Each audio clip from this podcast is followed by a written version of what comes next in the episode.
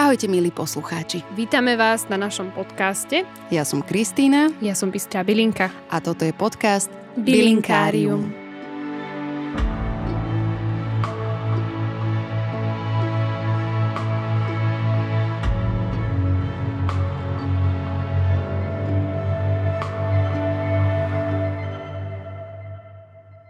Tešíme sa, že našim dnešným hostom je Stanislav Harciník, profesionálny barman, ktorý aktuálne pôsobí v prestížnom Mirror Cocktail bare v hoteli Carlton. Ako spoluzakladateľ iniciatívy We Host You sa stará o zvyšovanie úrovne gastronómie na Slovensku. Svoje skúsenosti túži odovzdávať ďalej, aj prostredníctvom svojej knihy The Cocktail Balance.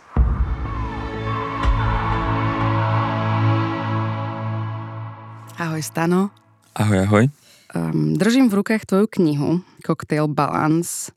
Koľko ti trvalo rokov, kým si sa ako barman dostal do tohto štádia, že, že si schopný vytvoriť vlastnú knihu o koktejloch? A, tak v prvom rade neviem, že či to ja môžem posúdiť, že som schopný, to skôr vnímam, takže teraz posúdia ľudia, že či som toho bol schopný a či som to viac mal urobiť.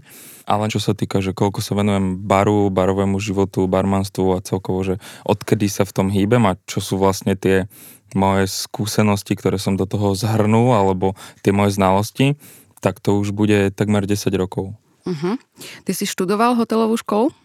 Absolútne nie. Ja som taký ten ikonický príklad toho, čo uh, prišiel z absolútne iného sveta do toho barového, ale ho tak pohltil, že nejakým spôsobom som pochopil, že OK, toto je ten život alebo životný štýl, ktorý chcem žiť a ktorý chcem viesť. Takže... Tak mňa zaujíma aj ten background, že ako si sa k tomu dostala, čo bolo to prvé, ten moment, že si si povedala, o, koktejly, toto idem robiť. uh, vieš čo?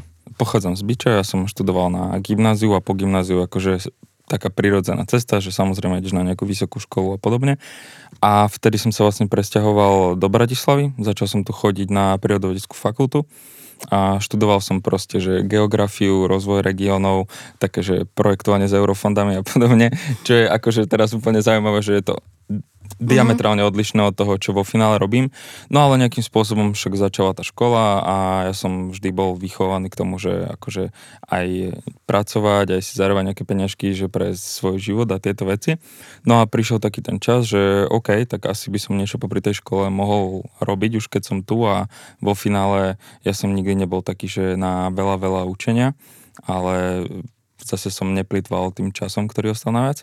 A našiel som si v podstate brigádu, nazvime to tak, že takú tú školskú, kde som bol ako prvýkrát prepojený s barom dovtedy som absolútne netušil, že čo to mm. je, o čom je tento svet, čo sa tam deje, čo tam budem robiť a tak. A začal som vlastne ako barbek, alebo teda pomocný barman. To je v podstate, záleží ako kde, ale ja som začal veľ gaučo, na Hviezdoslavom námestí tak tu. to si celkom dobre začal. A začal som vlastne, tam som bol v podstate človek, ktorý umýval, políroval poháre, pomáhal barmanom, aby mali všetko vždy, keď potrebovali, nosil veci a tak ďalej a tak ďalej. A tam to ešte nebolo. Paradoxne, že po prvom víkende, ako som robil túto prácu, som si povedal, fú, tak toto v živote robiť nebudem, uh-huh. lebo bol to veľký extrém a veľký zasah do komfortnej zóny. Uh-huh. Ale potom nejakým spôsobom vyprchalo takéto prvé nie a začal som sa akože v tom aj viac pohybovať, lebo najväčší problém bol, že ja som nič netušil o tom dovtedy a bola to akože aj je to ťažká práca. Postupom času už keď som sa v tom akože vedel pohybovať a začal si všímať to okolie, lebo som mal na to priestor, že čo sa ako deje, kde čo kto robí, ako sa to robí, tí hostia ako prichádzajú, komunikujú, že tí barmani sú s nimi proste kamaráti až priatelia, že si mm. podávajú proste ruku, zdravia sa menom a všetky tieto veci a do toho tie nekonečné kombinácie proste pri miešaní koktejlov a tak, tak som začal už, akože už som si robil tú svoju robotku, to už sa nejako dialo a začal som viac sledovať ten barový svet a tých barmanov a podobne a som si povedal, že fú, že toto je akože veľmi, veľmi zaujímavé. A vtedy som si to možno ešte neuvedomal, ale ja akože keď som bol malý chalan, tak ja som nejakým spôsobom chcel variť a mňa vždy priťahovali chute. Mm. A proste ako kombinovať chute, ako veci chutia, s čím fungujú, s čím nefungujú a podobne. A keď som začal sledovať tých barmanov viac a viac a viac začal akože tomu venovať a aj oni videli, že ma to zaujíma, takže mi začali hovoriť, toto je toto, toto s týmto a takto, tak som si povedal, že kokos, ale toto je vlastne, že wow, že hm, toto by som chcel robiť, že to ma baví. Alchymia. A do toho presne. Mm. A do toho presne taká tá komunikácia s tými hostiami, to vytváranie si tých vzťahov a teda vo všeobecnosti akože práca s ľuďmi a teda taká trošku psychológia. Som si povedal, že OK, toto chcem robiť. To vyzerá, že toto chcem robiť. Super. Proste. Sranda, akože ja ti v tomto úplne rozumiem, aj keď teraz toto nie je podcast do mňa, ale dám trošku taký background do mojich brigád, že ja som veľa brigadovala v gastre. Svojho času som striedala také, že všelijaké bystrá, kde sa robili sendviče a mm-hmm. Nakoniec až burgere. Jeden nemenovaný podnik doteraz existuje a ja som tam stravila stovky hodín a vyrobila som tisícky burgerov z dobrého kvalitného meska ľuďom. Pozdravím všetkých vegánov a vegetariánov. Ale mňa to vtedy tiež veľmi, veľmi bavilo. Práve ten kontakt s ľuďmi a to, že pripravuješ e, poctivé veci z dobrých surovín a vidíš na tých ľuďoch, že im to chutí a že im to proste spraví deň. To, čo si im ty naservíroval, že to fakt vie akože dodať takú energiu a vášen do toho povolania a nie je to vôbec, že nejaká obyčajná práca práve naopak je to, je to fakt také čarovanie, by som povedala. Ako hovoríš, vnímam to rovnako z veľkej časti. A vy ako barmani uh, môžete aj koštovať tie veci, čo robíte? Záleží, že kto teraz počúva, a kto počúva náš pán raditeľ, nie, nemôžeme. Áno, jasné. Samozrejme, že áno, môžeme ochutnať, aj ochutnáme a podobne, ale tá profesionalita, alebo to, ako tú svoju prácu zvládaš a, a robíš vo finále, je to gro a ten základ, teda ten základ v podstate toho, že to si musíš udržať a keď vieš si dať proste ten šotík dva s hostiami a, a byť v pohode, tak feel free, asi tak by som Hej. povedal.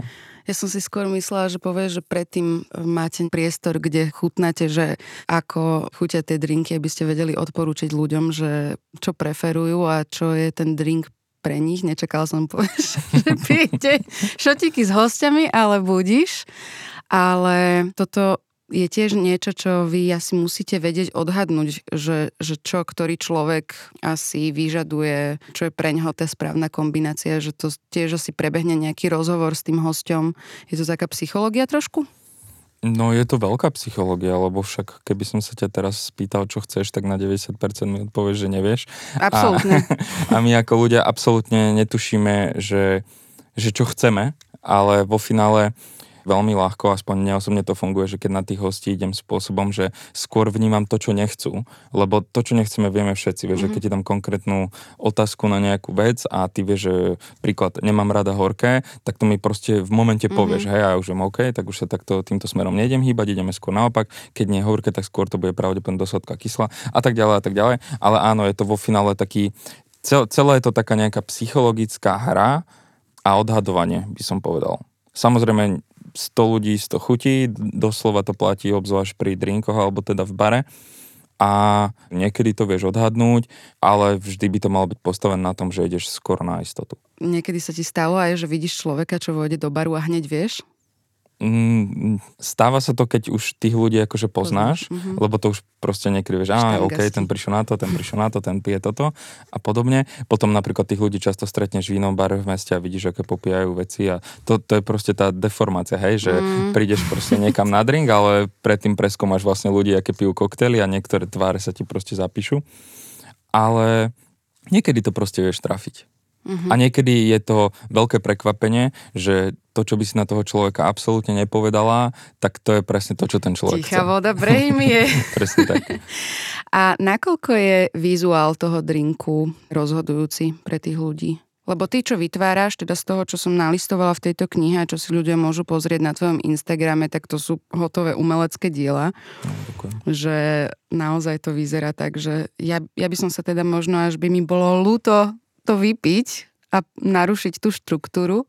Ja si myslím, že to nie je iba akože vo svete drinkov, ale vo všeobecnosti platí, že žijeme tak strašne rýchlu dobu, že v prvom rade 90%, možno aj viac percent ľudí v prvom rade uspokojí vizuál alebo dizajn čohokoľvek, čo vidíš a tým, že proste doba, kedy máme zo všetkého milión možností, tak to prvotné rozhodovanie vždy prichádza očami, hej? že proste ideš tiež e, do obchodu a máš pred sebou 10 tričiek vedľa seba, rovnako ako 10 koktélov a nejdeš si hneď chytiť každý materiál a každú proste látku alebo feeling, ktorý z toho máš, ale hneď si z toho automaticky podľa toho, ako to vyzerá, vyselektuje, že OK, toto sa mi páči, toto páči a už potom ideš do tých ďalších detailov. A takisto je to, myslím, aj pri koktéloch, hej, že je to extrémne dôležité oči jedia aj pijú, takže je to ten prvý aspekt alebo prvý kontakt s tým, čo ťa čaká a zároveň my ako ľudia veľmi ľahko vieme si asociovať veci a príklad vidíš niečo žlté, automaticky očakávaš citrón alebo mm-hmm. citrus, vidíš niečo červené a, alebo bledočervené, už očakávaš niečo sladké, lebo to bude možno jahodové, malinové. Čiže hrá to veľmi, veľmi silnú rolu ten mm. vizuál a design. Obzvlášť u nás uh, v Mirror Cocktail bare, tak uh, my ako bar sme taký, že zážitkový koncept a pre nás práve ten design alebo ten finálny servis toho drinku je proste alfa, omega a zakladáme si na tom, aby sme to kombinovali uh, na tých troch na, našich základných pilieroch, ktorými vlastne umenie, elegancia a príroda a prepojenie práve tých troch a nejakým spôsobom práve spolupráca, respektíve kooperácie s umelcami, remeselníkmi, sklármi, keramikármi, mm-hmm. aj dizajnérmi a produktovými dizajnérmi je vo finále to, čo nejakým spôsobom tvorí výsledok, ktorý vidíš u nás a práve tak sa snažím ja a aj my ako tým vo všeobecnosti tvoriť. Nie, aby ten dizajn bol to najhlavnejšie, ale aby každý detail alebo každý aspekt toho drinku bol dotiahnutý do proste najlepšieho možného. Mm-hmm.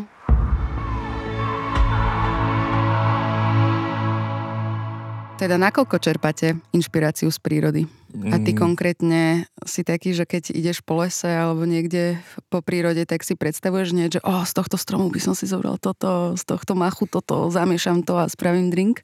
Mm, áno, ja som, som presne ten. Nie je úplne, že môj primárny fokus v rámci drinkov nie je na vizuál, práve že ja sa skôr mm. zameriavam na tú chuť, mm-hmm. by som povedal, lebo to je nejakým spôsobom aj taká moja pomyselná najsilnejšia stránka.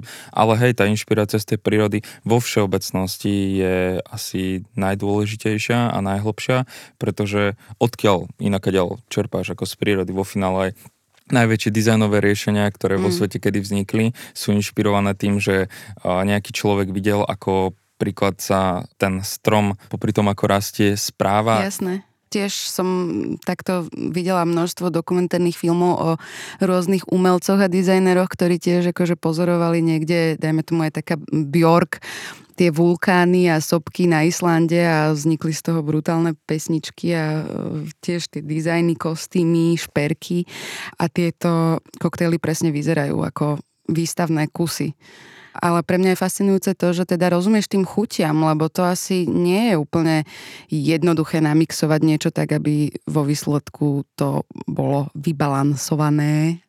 Nie je, samozrejme, a myslím si, že je to, je to až tak ťažké, že veľa ľudí, ktorí tomu neprikladajú tú akože adekvátnu váhu, tak s tým majú alebo budú mať vždy problém. Ale nejakým spôsobom to nie je zase ani doslova jadrová fyzika, hej, že vo finále je to nejaká prax, hej, mm-hmm. že... Pokus omyl pokus, pokus omyl a veľa pokusov a omylov, kým sa dostaneš do bodu, že už nejakým spôsobom to chápeš, mm-hmm. rozumieš tomu teda a vieš to využiť a predstaviť si nejak. A tak fungujem aj ja, keď tvorím, že to je taký ten môj nechcem povedať, že hack, ale to, prečo mňa tie chute bavia, že ja som to vždy vedel predstaviť. Neviem prečo, prečo to tak mne v hlave funguje, ale ja si viem proste predstaviť, čo asi ako s týmto reaguje, asi ako to bude chutiť, aký bude výsledok, prečo toto nie, prečo toľko to mm-hmm. toho áno a podobne. A ja aj keď vo všeobecnosti tvorím drinky, tak je to, že 95% teória, že celé sa to udeje v hlave, v nejakom kreatívnom procese na papier a potom vo finále už keď to akože miešam alebo finišujem aj tie ingrediencia a podobne, tak už sa bavíme iba o nejakých tých akože presne balansuj, mm-hmm. balansujúcich pomeroch, kde túto to trošku tohoto pridám, trošku odoberiem, alebo pridám ešte niečo, lebo to tam akože chýbalo a viem, že to tam dodá to, čo som potreboval.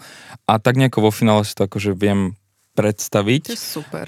Ale to si nemyslím zase, že je to ako keď proste máš akýkoľvek e, talent alebo čokoľvek v živote, že keď to nerozvíjaš a nepracuješ na tom, tak vždy to ostane na nejakom bode. A práve čo sa týka akože chuti a miešania týchto ingrediencií rôznych do vo finále niečoho, čo nikto nečaká alebo tak, tak je postavené na tom, že musíš proste neustále sa posúvať ďalej a stretávať s novými vecami a hľadať tie inšpirácie, ale také zásadné pravidlo podľa mňa, keď takémuto niečomu sa chceš k takému sa dopracovať, tak je čokoľvek, s čím sa stretneš, tak si to proste dať do hlavy. Chytiť si to, ovoňať to, keď je možné to ochutnať, keď to nie je niečo nejedlé. A takýmto spôsobom si vo finále, ako pričomkoľvek, keď mm. proste človek uh, tvorí, tak si buduješ takú tú svoju pomyselnú banku, by som povedal, na mm-hmm. základe ktorej potom to celé akože funguje. Hej, lebo keď ochutnáš 5 rôznych ovocí a chceš vymyslieť 10 drinkov, príklad, mm-hmm. tak uh, ako ty ich vytvoríš z tých v úvodzovkách 5 ovocí. Ale keď máš vo svojej akože hlave, alebo teda v tej svojej banke uh, 152 ovoci a máš vytvoriť 10 mm. drinkov, tak už to neznie ako, že to je niečo zložité. Mm-hmm. Čo rada podľa mňa aj mladým barmanom a takto je, že čokoľvek s čím sa stretneš a máš možnosť, tak to proste opýtkaj si to, ovoňaj to, ako sa len dá, ochutnaj to a rozmýšľaj nad tým. A ono vo finále si to možno veľa ľudí neuvedomuje, v tej hlave to stále je a nikdy nevieš, kedy to vyjde na vonok. To je sranda. Mne v tom, čo hovoríš, veľmi pripomínaš prácu môjho priateľa, ktorý tu sedí za mixažným pultom, až na to, že ty máš teda ten mixažný pult na jazyku v podstate. Mm. Vieš si to namixovať v predstave. Lebo tiež um, jeho práca spočíva v tom, že zbiera množstvo zvukov, má takú tú svoju zvukovú banku a presne čím viac um, má toho nazbieraného, tak tým viac si vie popredstavovať v hlave veci a vyplúť to potom von a to je super. A je to podobné v tom, čo robím ja, alebo teda teraz to nepraktikujem tak často, ale tiež, že keď chodím do prírody a zbieram tie bylinky, tak presne čím viac sa obzerám, čím viac voniam, ochutnávam, tak tým sa mi potom spestruje aj tá predstava toho, že ako si namixovať vhodnú kombináciu čajov, ako to použiť potom do varenia a tak ďalej. Ty sa venuješ aj tomu, že skúmaš možno nejaké účinky tých jednotlivých sírupov, likérov, byliniek, že aké to má možno aj liečivé benefity? A vieš čo, nemôžem povedať, že to je priorita toho, alebo nie je to ten cieľ toho.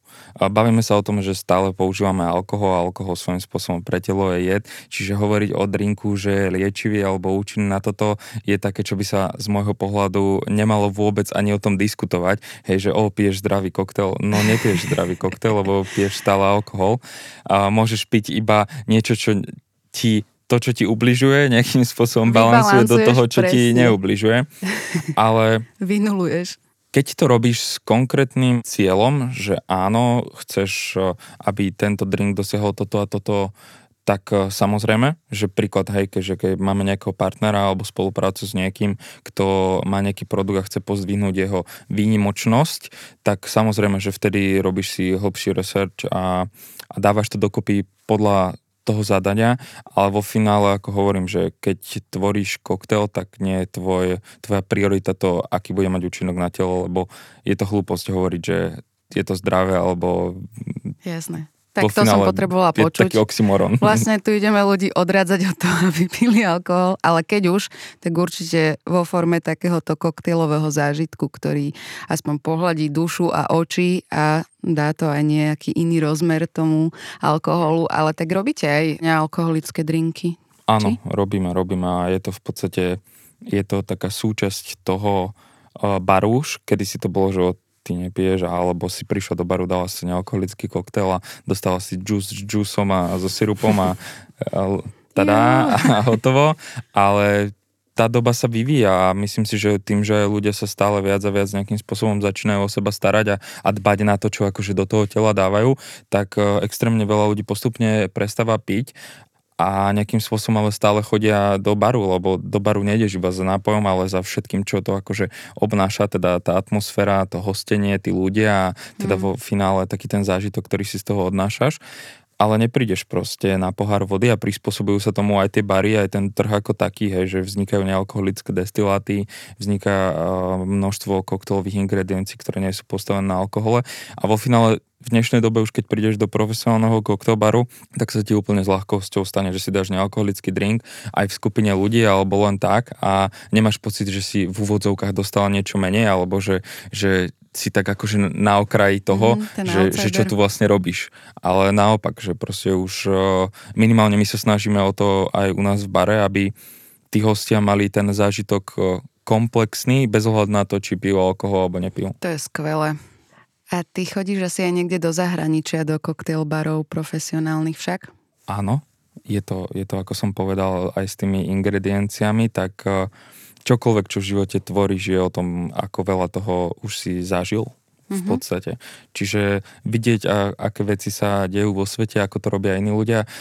Keď dáš do ruky jablko mne a ďalším desiatim ľuďom a povieš, že urob z toho niečo, tak vieme, že tých 10 ľudí urobí absolútne rozličnú vec. Hej? A to je na tomto krásne. A vo finále to ne, nechcem povedať, že je to kopírovanie, ale práve, že naopak je to inšpirácia, keď vidíš, že aha, takto som sa ja na to nikdy nepozrel, možno kvôli tomu, že aké celé to tvoje okolie vždy bolo a niekto vyrastal v inom prostredí alebo žije v inom prostredí mm. a on sa na to dokáže pozrieť inak. Čiže je to aj taká inšpirácia a zároveň samozrejme aj taký networking a veci a chceš proste aj vidieť, ako to robia inde, ako to funguje inde, čo funguje inde, možno nejaký zaujímavý koncept, zaujímavý drink alebo zaujímaví ľudia. Mm-hmm. Takže áno, áno.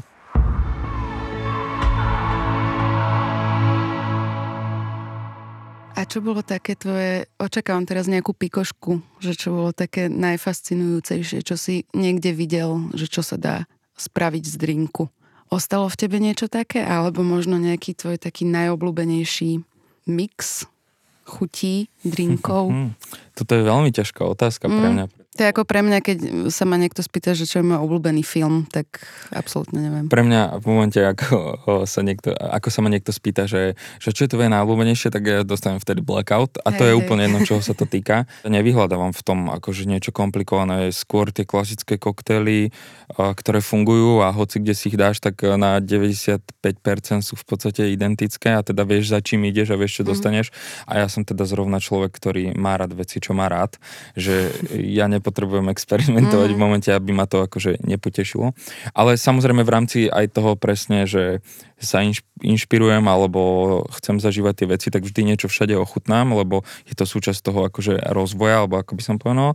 A čo bola asi taká, že najviac uletená vec, bol som na staži v Londýne u Mariana Bekeho, to je vlastne slovenský barman, ktorý má tam bar Gibson a on je akože legenda svetového barmanstva a je to za mňa človek, ktorý robí asi najväčšie úlety a presne také tie jeho príbehy, že bol niekde v Ázii a červíky, chrobaky, milión druhov čokolád, milión druhov toho, tak v rámci tej stáže, presne keď sme boli, tak on robil proste taký projekt, že prišlo k nemu pár barmanov a ešte aj dodnes robí a on ich zobral akože na 5 dní k sebe a každý deň milión ingrediencií vyložil na stôl milión technológií a o tom bolo vlastne tá stáž, že rozvíjať tú kreativitu mm. a zároveň to chápanie tých vecí. Toto ako celok bolo pre mňa extrémne uh, dôležité, že zo začiatku, keď som napríklad nechápal rastlinné mlieka a zrazu sme tam mali varičná rastlinné mlieko a Majo tam proste nasypal uh, melónové jadierka a povedal, že na to sa ľudia zle pozerajú vlastne, že rastlinné mlieko sa dokáže dať urobiť z čohokoľvek, čo je proste z nejakého semiačkového charakteru a podobne, tak ako to urobiť z akéhokoľvek orechu alebo obilia, mm-hmm. tak vlastne tak isto to funguje aj zo sezamových semiačok a že a tu máte melónové, trošku ich osmažil veci a urobil melónové mlieko rastlina, wow. hej v rámci tej stáže u neho bolo to presne ukážka, že veci, ktoré by si v živote nepovedal, že sa dajú robiť, alebo ako sa dajú robiť, alebo šťavu sme tam robili, no že strávy a podobne, ktorá išla potom do drinku.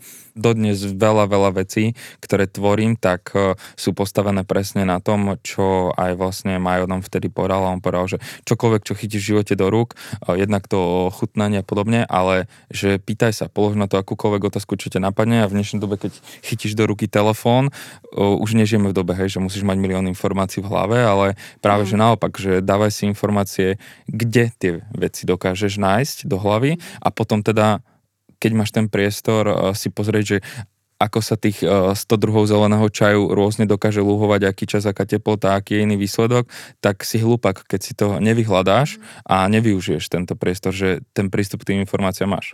Jasné.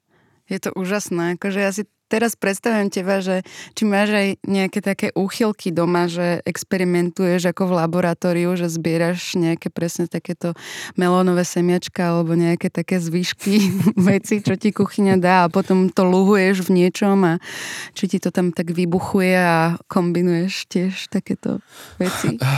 Hej? Z, z, zbieram. Mm-hmm. Nemám, že doma vyslovene, že, že labák. Doma sa snažím úplne až takto nerobiť, lebo však v podstate v práci si vytvárame takéto prostredie. Máme tzv. prebrum, hej, že kde sú všetky možné technológie, na ktoré wow. máme. A... Tam sa dá aj dostať, že bežne hostia sa tam môžu pozrieť alebo nakúknúť? Mm, je to v rámci akože našej nejakej kuchyne a často je to v takom, nazvime to, že pracovnom stave, že nie je to úplne akože najkrajšia vec, lebo sa tam proste neustále niečo robí, ale chceme to dostať presne do takého stavu, že keď prídu aj nejakí zahraniční hostia, bude ich to zaujímať, že ich tam cez kuchyňu zoberieme. Vo svete už to normálne funguje, ale však u nás je to trošku komplikovanejšie.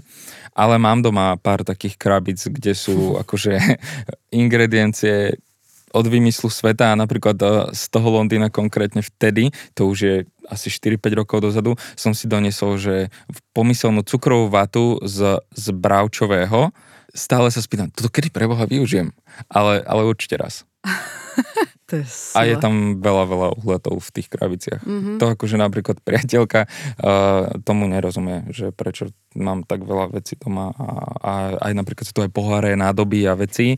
Ja by som potreboval akože kdekoľvek, kde by mám mať vyslovene veľkú miestnosť, kde Vitrinky. budú iba veci. To nemusí byť vo vitrine, ale musia to byť iba veci. Mm-hmm.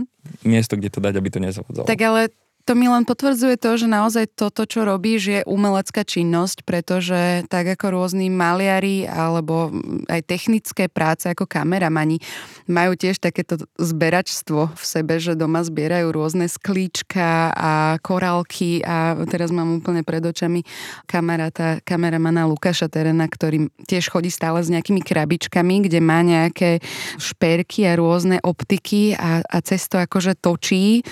A, toto je vyslovene na tom to kreatívne, že, že obklopiť sa tými vecami a čakať, kedy ti to tá tvoja intuícia potom pospája do nejakého výsledku, že je to asi ten kľúč k tomu, no? Ako pracovať. Áno, v podstate to je presne taký ten celok toho, čo už sme si hovorili, hej, že máš nejakú pomyselnú banku v hlave, potom máš nejaký akože zoznam vecí, ktoré si zapisuješ, potom mám milión screenshotov v telefóne, mm-hmm. potom mám, mám doma akože milión tých ingrediencií a presne keď idem tvoriť niečo nové a má to byť niečo naozaj že nové, že nie, že vyslovene OK, na mieru túto, vieš, že, že veľa tej mojej práce už je také, že keď pre niekoho tvorím, tak on má jasné zadanie a veľakrát už je to niečo, čo som už robil naozaj veľakrát a iba to prispôsobím pre ňoho, aby to bolo to, čo naozaj on chce, ale keď tvorím nejaký svoj nový koncept alebo tvoríme niečo, čo je naše a má zase posunúť nejaké pomyselné hranice, tak to je presne tak, ako tvorím. Hej, že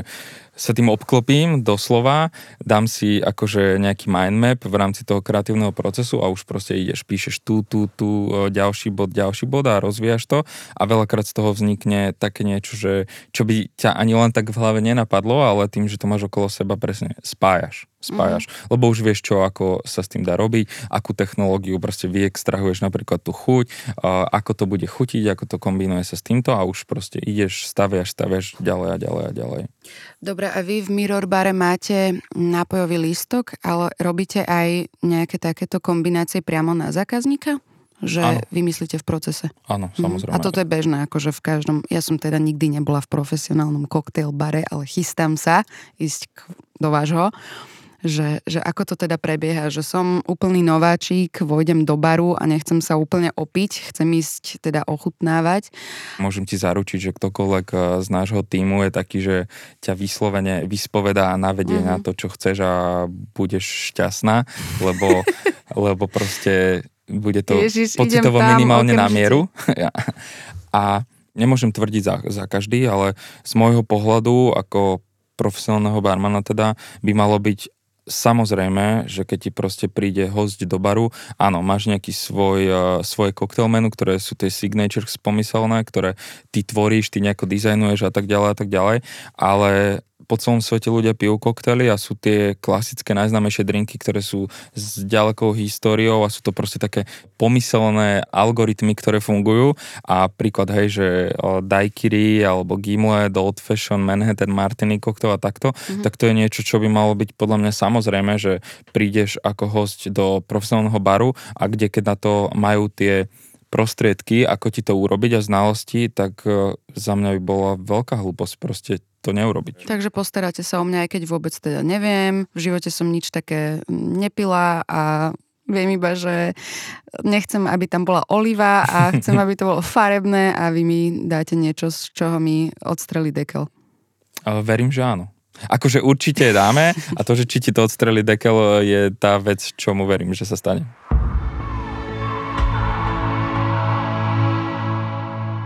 Ešte si predstavme tvoju knížku tak v krátkosti The Cocktail Balance, čo všetko tam môžeme teda nájsť okrem pekných obrázkov, nádherného skla od slovenského sklára a ty tu máš aj nejaké také predkapitoly, kde sa zaoberáš tou celkovou filozofiou, že čo by mal mať za vlastnosti správny barman a čo tam ešte nájdeme.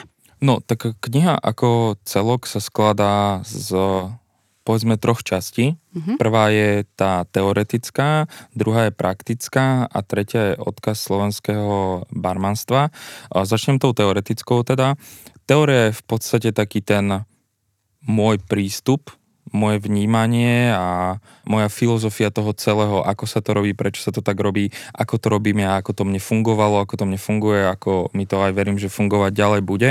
A zahrňa to presne teda akože taký ten súbor tých kapitol od toho e, prístupu a profesionality cez e, hostenie, niečo o kreativite, niečo o dizajne.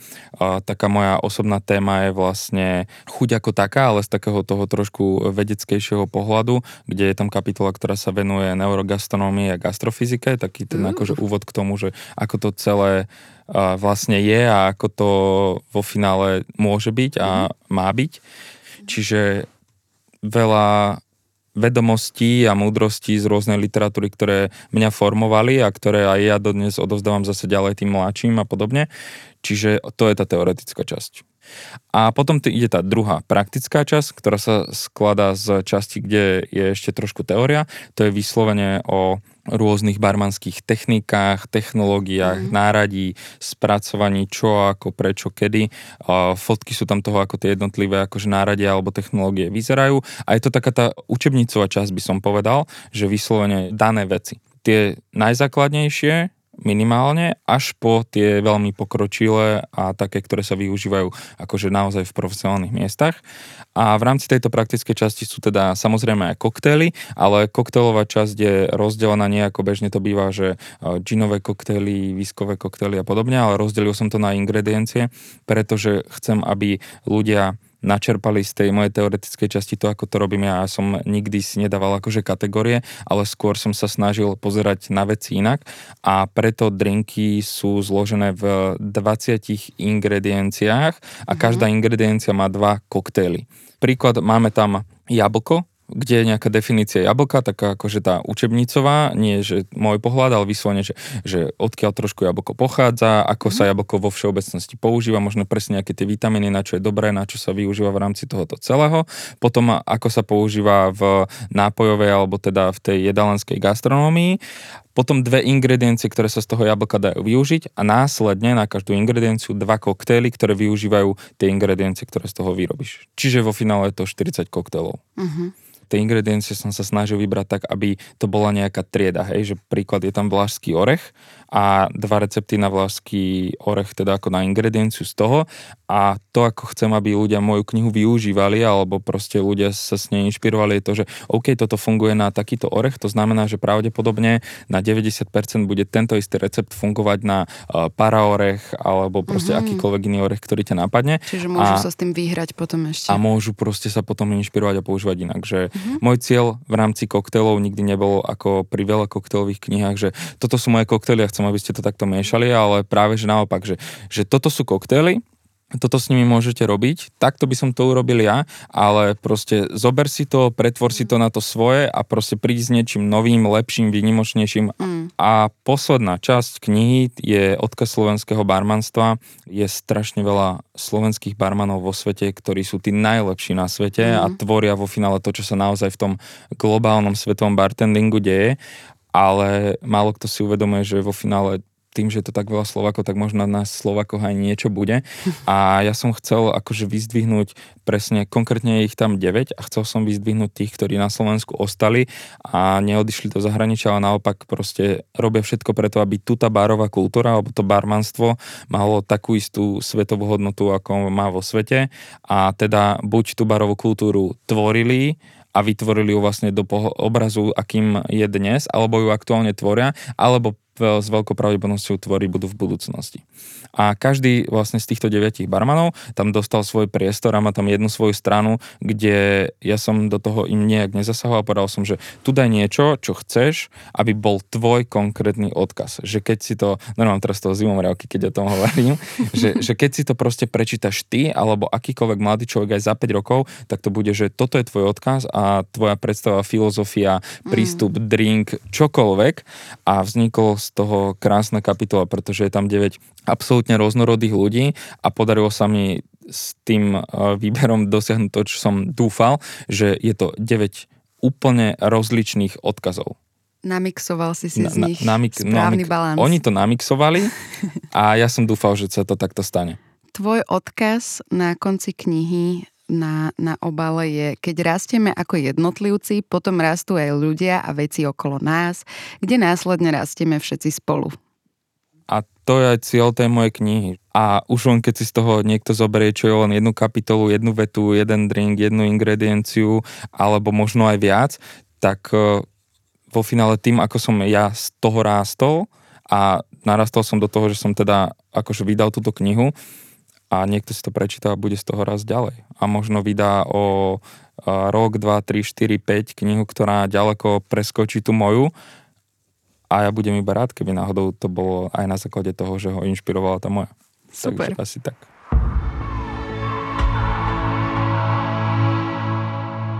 Citronový tymian.